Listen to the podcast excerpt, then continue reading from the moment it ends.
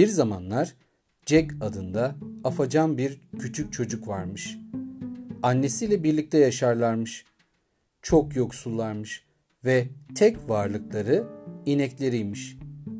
Bir gün inekleri süt vermez olmuş. "Bu bir felaket," demiş Jack'in annesi. "Maalesef ineğimizi satmak zorundayız. Ancak o zaman yiyecek alacak paramız olur." Jack ineğiyle pazarın yolunu tutmuş. Köy meydanına geldiğinde ona değiş tokuş yapmayı teklif eden yaşlı bir adamla tanışmış. "İneğine karşılık sana bu 5 fasulyeyi vereceğim," demiş yaşlı adam.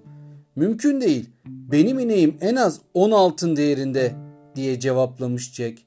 Bunun üzerine yaşlı adam, "Hemen karar verme, bu fasulyeler sihirli ve altından daha değerli," demiş.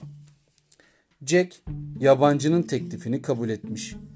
Altın yerine fasulyelerle eve döndüğünde annesi ona çok kızmış. "Sen ne yaptın? Hiç paramız yok ve sen ineği verip işe yaramaz 5 fasulyeyle mi döndün?" Annesi o sinirle fasulyeleri camdan dışarı fırlatmış.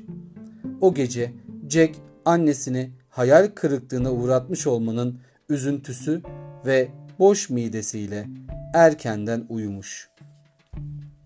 Ertesi sabah uyanır uyanmaz Jack pencereyi açmış ve karşısında bahçeden bulutlara kadar uzanan dev bir fasulye sırığı görmüş.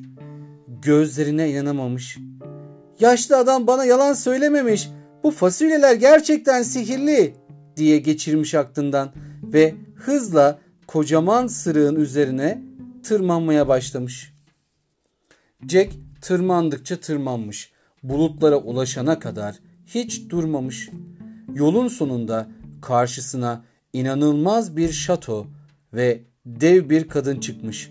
Kadın sormuş, "Sen de kimsin? Ne işin var burada?" "Adım Jack," diye cevaplamış. "Yiyecek bir şeyler arıyorum. Karnım açlıktan gurulduyor." Nazik dev onu içeri davet etmiş. "Gel içeri. Sana biraz ekmek ve süt vereyim. Ama kocama dikkat et. Maalesef çok anlayışlı değildir ve küçük çocukları hiç sevmez. Seni kesinlikle görmemesi gerekiyor," demiş. Jack ekmeğini yemiş, sütünü içmiş. Birdenbire şatonun kapısı açılmış ve ayak sesleri yankılanmaya başlamış. Jack korkuyla devasa bir reçel kavanozunun arkasına saklanmış. Dev içeri girince "Çocuk kokusu alıyorum," diyerek bağırmış. Karısı "Senin için hazırladım, yemek kokuyordur," diye devi sakinleştirmiş.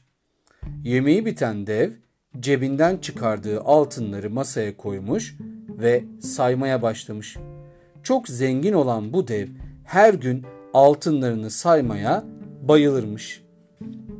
Dev altınları tekrar tekrar sayarken uykuya dalmış. Bunu fırsat bilen Jack yanına bir çanta dolusu altın alarak kaçmış. Sihirli fasulye sırığından kayarak evine geri dönmüş. Annesi endişe içinde onu bekliyormuş. Jack olanları anlatıp altınları göstermiş. Birkaç ay içinde paraları bitince Jack yeniden devin şatosuna çıkmaya karar vermiş. Jack devin şatosuna gidince bu defa onun bir tavukla konuştuğunu duymuş. "Şimdi hemen yumurtlamanı emrediyorum," diye bağırmış dev kalın sesiyle ve tavuk yumurtlamış. Üstelik bu bir altın yumurtaymış. Jack gözlerine inanamamış. Dev uyur uyumaz tavuğu alıp kaçmaya karar vermiş. Eve tavukla dönen Jack'i gören annesi şaşırmış. Jack hemen tavuğa yumurtlamasını söylemiş. O sırada altın bir yumurta yere yuvarlanmış. Bu tavuk sayesinde artık hiç yoksulluk çekmeyeceklermiş. Jack aylar sonra "Devin şatosuna tekrar gitmeliyim. Eminim orada daha bir sürü inanılmaz şey vardır," diye düşünmüş. Jack şatoya çıktığında devden saklanırken bu defa sihirli bir arp görmüş. Dev arpın melodisiyle uyuyakalınca Jack arpı almak için uzanmış.